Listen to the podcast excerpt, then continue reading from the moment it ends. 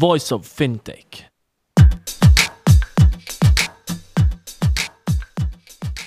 Welcome to Voice of FinTech, a podcast mapping out the Swiss and global fintech scene, connecting fintech enthusiasts with startups, incubators, accelerators, business angels and VCs, and incumbents interested in partnerships. Voice of FinTech will help you navigate the fintech ecosystem. Here you can listen to the startup founder stories, what investors and incumbents are looking for when dealing with startups, and find out more about resources provided by incubators and accelerators. My name is Rudolf Falat and I'll be hosting this podcast.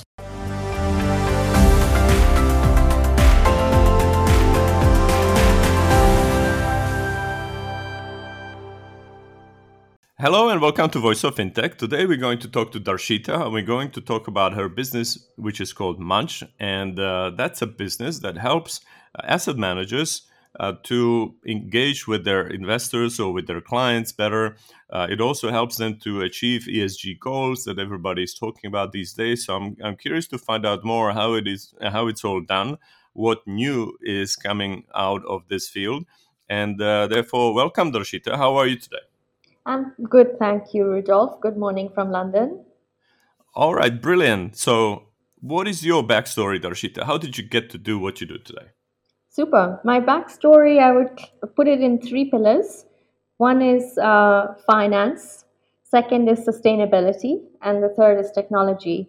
So I started my career way back in India, in Mumbai. I'm a chartered accountant by background, and I started working with one of India's largest international bank, working with their board and also in investment banking and operational risk.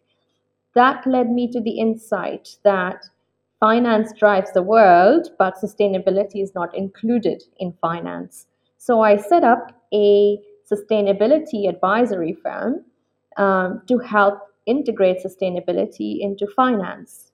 And as I was doing that work, I realized advisory and consulting is not scalable when we have challenges that are global and also don't require innovation in every single country or every single industry or sector.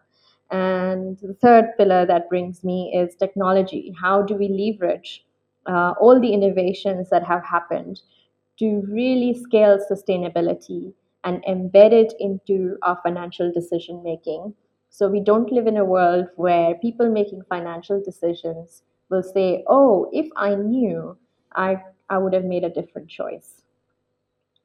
Right. So finance, banking, investing, sustainability. I hear the very, very pertinent themes that we need to pay attention to these days, right? So, but let's dive into this a little bit more and paint a picture.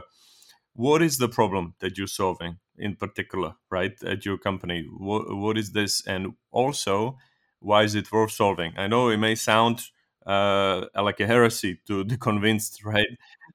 We need to do something about sustainability, things like this. All right, but how do we do it in a commercial environment, right? How do we do it in a for-profit environment? That's basically my selfish angle to it. Yeah, and it's, I would say, a very important and relevant angle in this day and age. So let me just break this down into something very simple. Most of our monies are invested already in companies. And as we save more and more each month, it gets bundled together and it gets invested again and again. So the best way to drive impact at scale is to work with existing companies and ensure that they are on a pathway to transition to becoming greener over a period of time. It's not going to happen tomorrow. So when we look at big challenges like climate change, biodiversity, human rights, board diversity, gender pay gap, I can go on and on. There are lots of issues that need to be fixed. And the best way to fix that is through companies. And the best way to have influence over these companies is through their investors and then regulations. So the problem we're trying to solve is how do we incorporate where companies are. This is a solution that exists. There are many data providers. But the next part, where there isn't technology being used, is what are asset managers doing? And a lot of them do a lot, but they don't capture it. Most of them, 90% of them, still capture it on spreadsheets. So what we have is a simple solution that does three things. It captures data at source when investors or asset managers engage with their portfolio companies. It analyzes this information, gives them insight around which companies still continue to have ESG risks. ESG, environmental, social, governance, financial and non-financial risks. And then what do they need to report on to regulations, and how can they get companies to move cleaner and greener over a period of time? Right. So, but you mentioned something about influencing the companies, right? So obviously we all know about the agent principal problem. And we all know about that. It's great that in the UK and the US, you have many retail investors in stock markets. Maybe you don't have as many on the continent. But that also leads to dispersed ownership. So let me challenge you a little bit. So if the fund manager uses their tool, how does it make them more influential versus using a spreadsheet? Yeah, I think the first step is, it's almost like we have to tackle a very big problem by breaking it down into little steps and then building the pathways so that we can join it all up. At the moment, obviously, everyone is tracking on their own spreadsheets, so we don't have collective intelligence to know whether we are all pushing for the same or in the same direction. So the idea of using technology is to be able to join up efforts, join up data sets, and also automate some of the very manual process. If you think of currently asset managers, they literally go on to one system to check whether the company, what is the greenhouse gas emission of a particular company. Then they'll go into another system to check what did the company commit. They'll probably go into another system to check what has the company currently reported on. And all of this, firstly, it takes time, effort, energy, but if it can be pulled into one system, it can and it can add, if we can add a layer of intelligence that does some of that thinking already for them, then they actually spend their time in having quality conversations with the company rather than spending a lot of time just finding information and putting it together. I see. All right. So because of your name, it's Maanch, it sounds already like a SaaS company. I guess it is, right? Yes, we are a SaaS company, and Maanch actually means platform in Hindi. I see. All right. So your clients, they need to log in on a to some website, or they have an app downloaded to a PC or iPad or iPhone, or how does that work? Yeah, it's a web-based platform. So and it's really secure, obviously, for asset managers. They require that level of integrity of their data.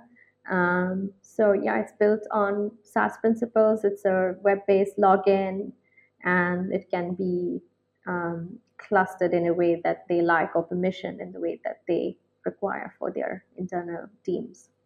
I see. All right. So can you provide some more insights about the analytical capabilities of your platform? How does that help the asset managers? So you said it's all in one place. They don't have it in spreadsheets. They don't waste time to look for information. But then once you have it in one place, what can you do with it when it comes to analytics and making better decisions? Yeah. Like the way I described, the way the solution works is asset managers add their portfolio onto our system. And as they engage, they can log those engagements. And if you imagine a large asset manager, probably with multiple teams, and sometimes different funds will have a investment in the same company, but the fund managers will never know if they are both engaging on climate with the same company. So with the system, they can actually collaborate on these bigger issues that they're trying to tackle at an organizational level in one place. And then obviously there is a need for efficiency now with all these regulations that have come into the EU. all the widely known as the alphabet soup. But the capabilities on our platform allow asset managers to report on various of these regulations, so they don't have to then go on spreadsheets and join them up and then create a report separately. It's all built in. It gives them insights on how many companies they've engaged with, how many ESG topics, how many issues are still open or unresolved, what's the progress of these engagements. And they can report this to regulators, they can report this to their clients who are asking for more transparency. But they can also use case studies to get more allocation or winning their new allocations through RFPs. So there are many use cases for them and many commercial and operational drivers that sort of incentivize them to use the solution. All right, understood. I mean, these days, companies, they need to report a lot, as you mentioned, on ESG, right? And obviously, when you read the papers or, well, obviously online, but when you follow the news, I think many people are a bit disappointed and confused by all of this ESG reporting alphabet soup, where there are some companies who can claim that they are 100% green, but when you look at them, this is actually not true, right? So when the fund managers talk to their portfolio companies about their ESG compliance, so to speak, do you already provide them with some reports to start with all the public information there before they start pressing them on particular topics, or how does that work? So the way we are addressing this challenge is we cannot, like I said before, it's a long-term solution. The reality is that even from companies' perspective, there are a lot of companies that still getting to grasp with what they need to be reporting on. And then obviously we all know that the ESG system is flawed in its, what it takes into account. There are a lot of good things that are missed out. But I think it's a necessary system to have as a start point, but it's not the system that I would say is going to stick or stay. It's just going to evolve and get better and get refined over time. In terms of how we solve for this issue for our clients, we recognize that asset managers have existing relationship with various data providers. So what we're tackling for them is not that we're going to give them some new information. We actually built a system that integrates with whatever data service they're using, but they get enhanced insights based on their unique strategy around what they need to be engaging on with these companies and to be able to track that progress. So there are many data providers, but these are one-way systems. They just give you data. Our system allows them to receive that data set and make a decision and record and log that engagement. So they have complete evidence and data trail of how they have been responsible stewards of the assets they are managing. I see. So, which begs another question. How do you distinguish or complement or work with CRM systems, say from Salesforce or someone else, right? Just like in any bank, when you used to cover clients, you would have platinum clients and gold clients, etc. You would have meeting notes. This was all shared with follow-up points within your team and things like this, right? So when you say, let's track the engagements digitally so other people can share it as well, what's your angle versus systems like these, or even just using plain old Google Docs? I mean, if you say that you don't want to take those data points from those conversations and classify them into some sort of a rating because these ratings are flawed anyway. Yeah. I wouldn't sort of just toss the ratings out the window because they are helpful, but obviously they have the opportunity to become more robust than they already are. And then the second thing is the way we describe ourselves is like Salesforce. Like if you think of in the 90s, all the sales engagements were tracked on spreadsheets or some kind of notebook. And then Salesforce came along and said, we've looked at the sales process and we've created a system that really automates and makes your sales process far more scalable. And what we've seen is within the investment management process, there aren't solutions like that. So all of the investment engagement and investment management is still, like I said, done on spreadsheets. And that's what we are here for, is really streamlining and delivering a lot more intelligence and making the engagement process a lot more scalable. Right, when it comes to investment management. So that's great. Now, you covered a lot of these points, but if you were to look at your competition, everybody has a competition, right? So what is your unique selling point versus other solutions out there? Yeah, I think obviously technology-wise, there's a lot of advancements, ongoing advancements. So we are continually scanning, and we're proud to say that we're really using the best tech stacks that are scalable. And we're continually scanning the market also for regulation. So our system is a lot more granular and modular. So it allows for our clients to structure the outcomes in the way they want. It really gives them a lot of autonomy and flexibility. It's not like you can only do this with the system, which makes us quite unique. And then I would say in the end, people like to work with people.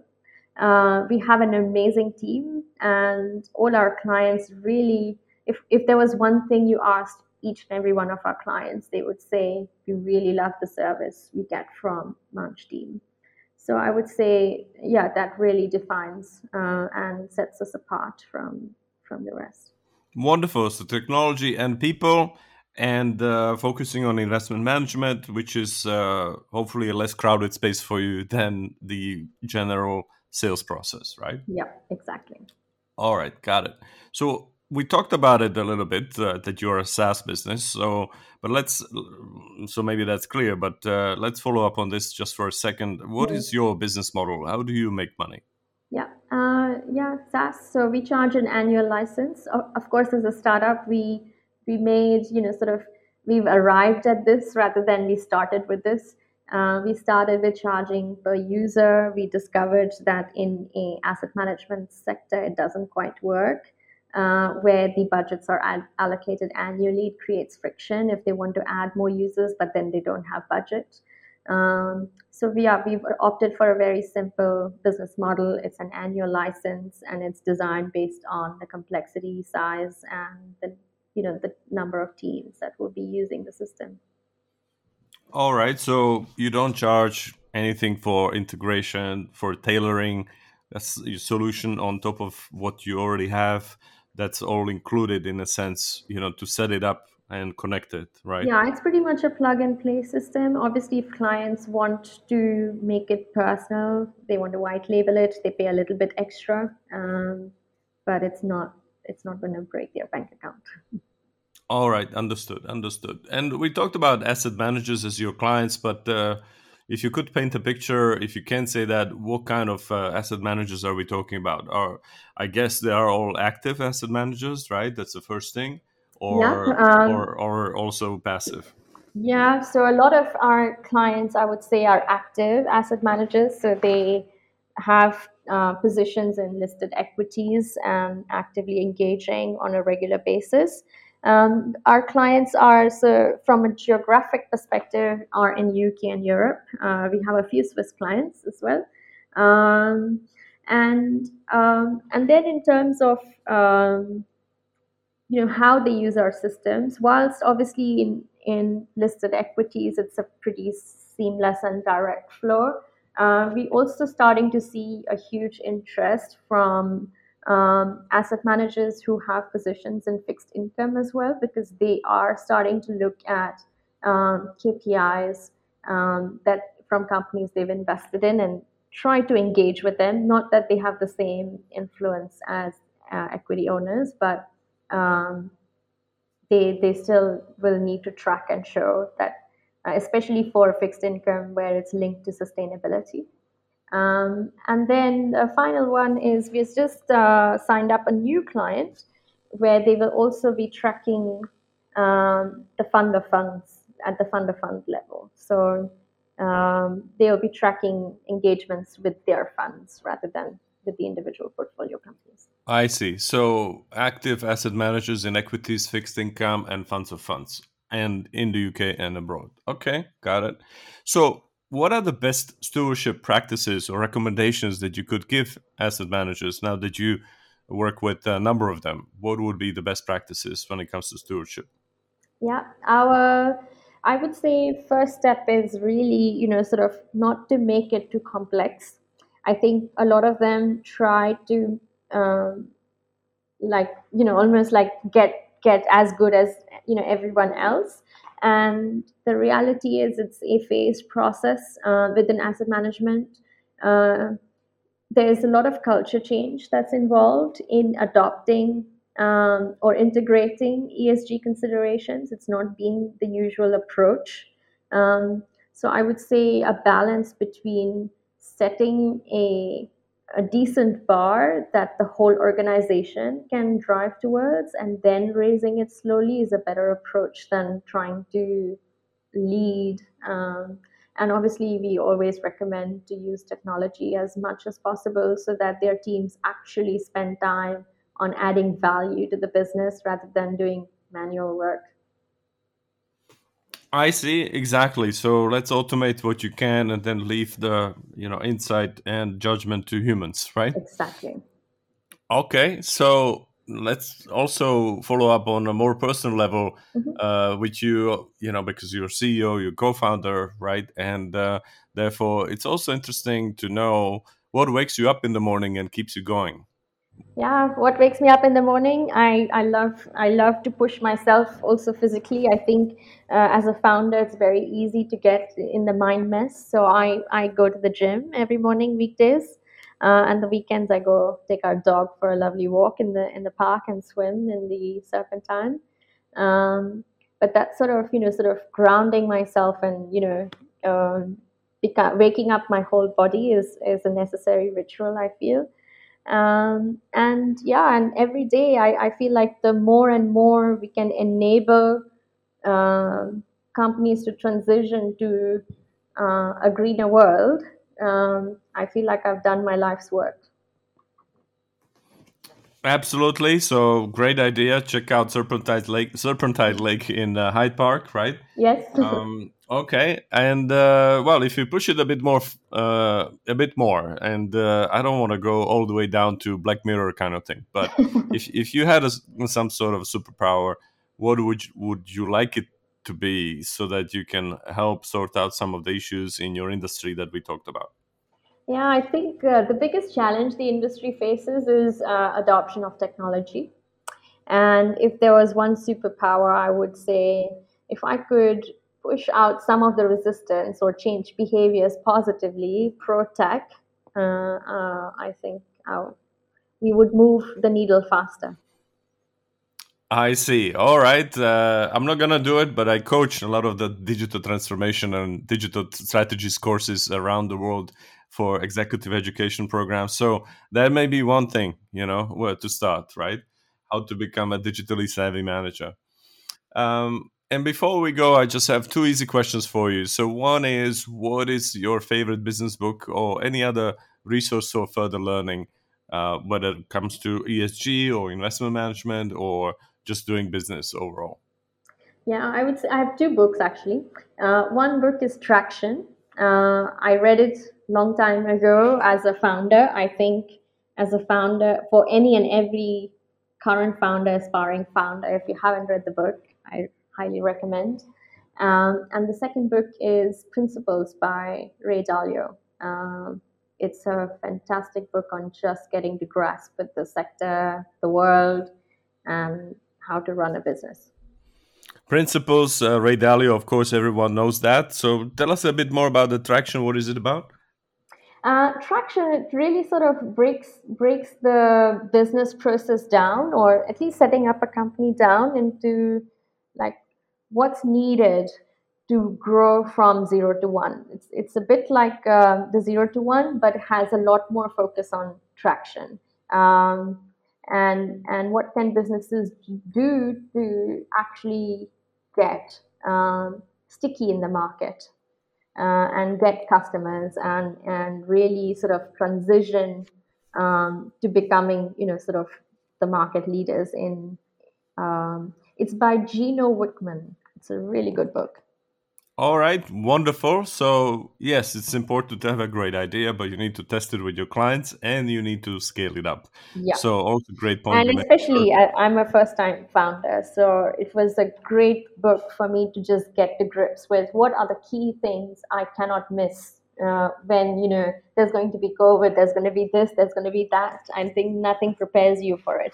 But the book actually just gave me a sense of focus on to make my business successful. These are the few things that I have to have on my dashboard, and just keeping progress on those items helps.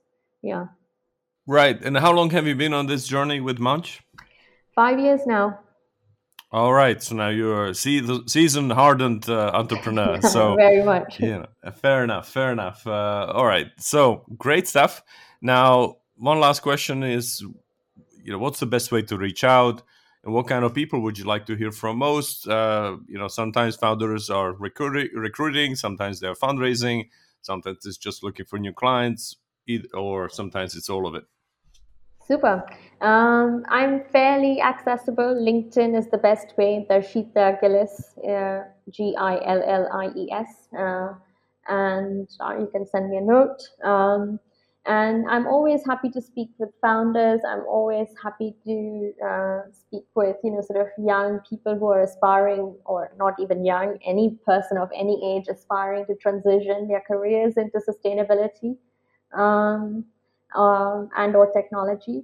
And then in terms of our needs at Maanch, obviously we are looking for clients and asset management in particular. So if you are an asset manager somewhere, or someone in the stewardship team, or an analyst, or a fund manager listening to this, please get in touch. And then we're also fundraising at the moment. We've just initiated our seed round. So if you are an angel investor and want to back an amazing team of immigrants, female founder, female-led, but also really making an impact in the financial sector, we are a great team to back. Fabulous. So thank you so much, and good luck to you, Darshita, and Maanch. Thank you, Rudolf. All right, just stay there for a second. Yeah. Thank you for listening to Voice of FinTech podcast. If you haven't already, check out also voiceoffintech.com, where you will find all the episodes and additional resources related to the podcast. You can also subscribe to Voice of FinTech on Apple Podcasts, Spotify, Google, or any other podcast app that you like. If you have any suggestions on the topics or guests, or how to make this podcast better for you, please email us at info@voiceoffintech.com. Happy to hear from you. Thank you.